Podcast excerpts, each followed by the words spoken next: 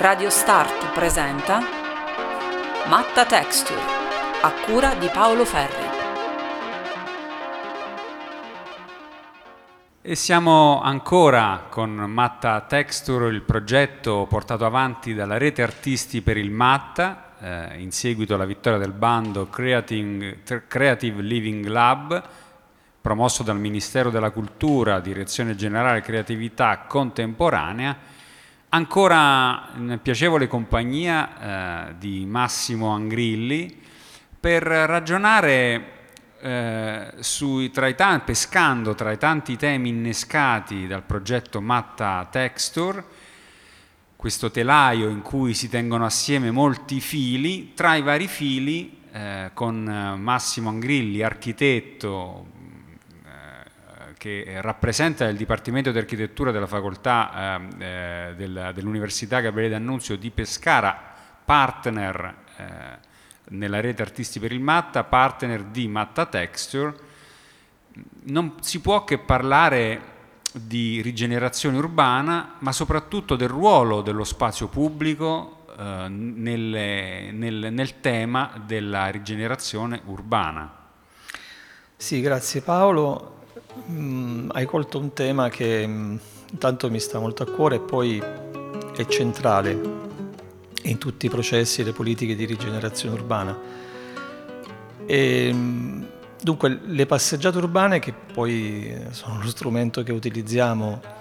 in queste attività del Macta Texture, spesso si fermano, si soffermano negli spazi pubblici, ad esempio nel giardino del quartiere di San Giuseppe, di questa, di questa parte di città. E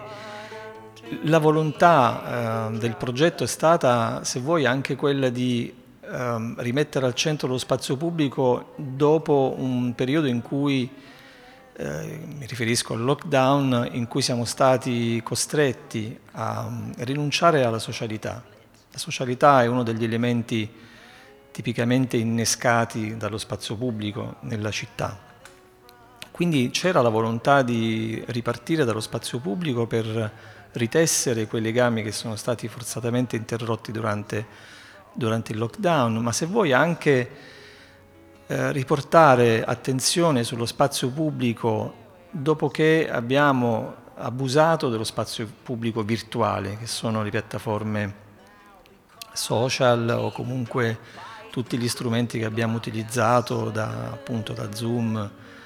a Google Meet, che rappre- hanno rappresentato per un periodo una forma di surrogato del, dello spazio pubblico fisico, reale, dello spazio vero della città.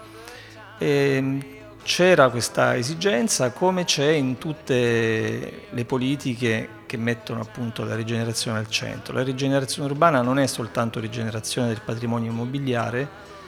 ma deve essere anche rigenerazione dello spazio aperto e lo spazio aperto include naturalmente le piazze, ma anche i giardini, ma anche le strade, le stesse strade sono uno spazio pubblico prezioso nella città. Quello che distingue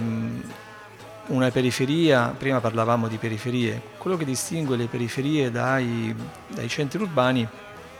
molto spesso è proprio la qualità dello spazio pubblico e la sua continuità, cosa a cui non pensiamo spesso. Io invito gli ascoltatori a fare un esperimento, ad andare in un'area periferica della città, abbandonare l'auto e provare a muoversi a piedi. Probabilmente si scoprirà che questa cosa talvolta è impossibile, perché non è proprio pensato lo spazio per camminare, per muoversi a piedi, mentre invece nel centro della città lo si può fare, non si incontrano ostacoli. C'è, come dire, una continuità dello spazio pubblico che è vitale per la città, perché è quello che consente poi di eh, esaltare le qualità della stessa città. La città è, come dire, un luogo in cui eh, si moltiplicano le occasioni di incontro, eh, si moltiplicano le occasioni di, di socialità e di arricchimento reciproco, cosa che invece purtroppo non accade, accade nella periferia dove trovi lo svincolo, dove trovi il parcheggio, dove trovi la strada senza marciapiedi e ti è impossibile, fisicamente impossibile, di provare a fruire lo spazio in modo appunto pedonale, ciclabile eh, e questo quindi è, sì, è fondamentale. Eh, quindi hai, hai, fatto bene a, a chiedermi di, di, di questo spazio pubblico e di come nel progetto cerchiamo di interpretarlo. Come una curiosità a questo punto mi si accende, come rispondono, eh, come, qual è la risposta a livello dello studente, degli, dei tuoi allievi, eh, se c'è anche qui un interscambio fertile, magari anche sorprendente, da un'intelligenza che dalle aule universitarie va, come hai fatto tu, portando gli studenti a camminare, quindi rendendo davvero lo spazio urbano aula universitaria e creando quasi una docenza, se mi è consentito dirlo, eh, in cammino rispetto a queste intelligenze e come hanno risposto, se si sono allineate o se magari sono nate anche delle risposte sorprendenti, innovative e inattese. Sì, hai, hai, mm, hai, ricordato una cosa che in effetti io qui non ho richiamato, cioè il fatto che nelle, nella passeggiata urbana che abbiamo fatto all'inizio del ciclo del progetto Living Lab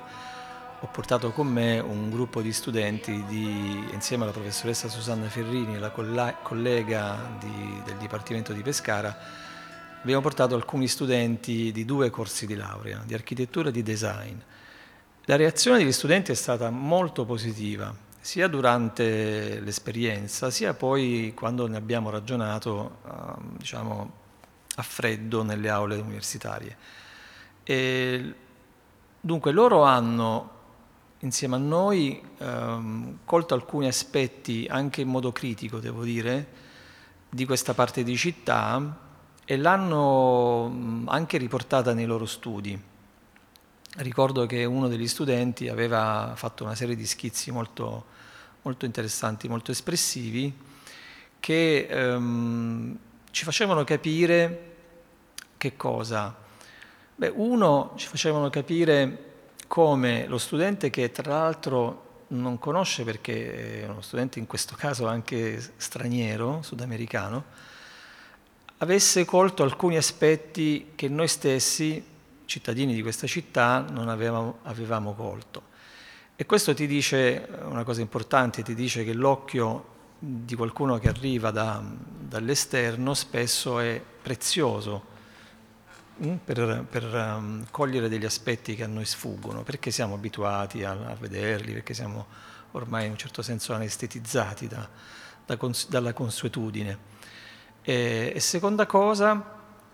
la capacità poi di trasformare questi elementi eh, del paesaggio urbano in elementi attivi nella progettazione, cioè non soltanto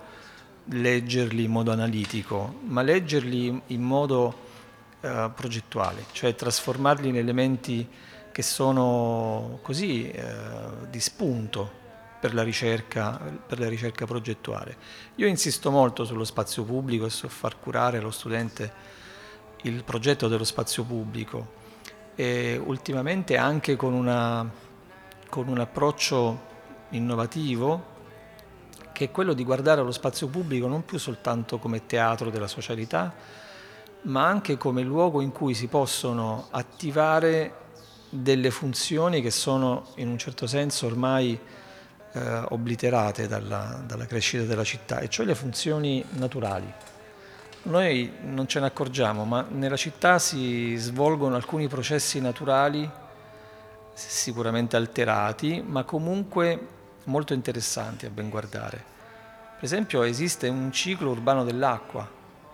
laddove la pioggia che cade sulle superfici urbane genera dei fenomeni che sono appunto eh, trascurati, che sono poco considerati, ma che progettando lo spazio in un certo modo diventano vitali, preziosi. Ci sono tante città che stanno progettando le piazze d'acqua, che sono piazze in cui alcuni piccoli bacini, progettati in modo naturalmente eh, multidisciplinare con l'ingegneria idraulica, eccetera, diventano nelle piogge, eh, no, nelle cosiddette bombe d'acqua, dei bacini che trattengono la pioggia e evitano che questa vada ad allagare le strade, ad esempio, o allagare i piani terra dei palazzi. E temporaneamente quindi questi invasi diventano dei bacini d'acqua che poi vengono fatti eh, defluire lentamente, restituendoli o in, in canali oppure nella rete fognaria comunale. E ci sono tante esperienze molto interessanti che, che, stanno guardando lo spazio pubblico in modo nuovo, come anche quello della forestazione urbana, una pratica cominciata soprattutto nelle città nordamericane e nord europee che sta prendendo piede anche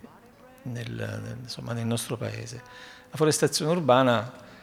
è una pratica che porta a um, incrementare il numero degli alberi da piantare nella città, nei parcheggi, negli spazi più impensati. E con gli studenti stiamo sperimentando queste cose con risultati molto incoraggianti. Grazie Massimo Angrilli. Matta Texture non si ferma qua, ma prosegue con molto altro.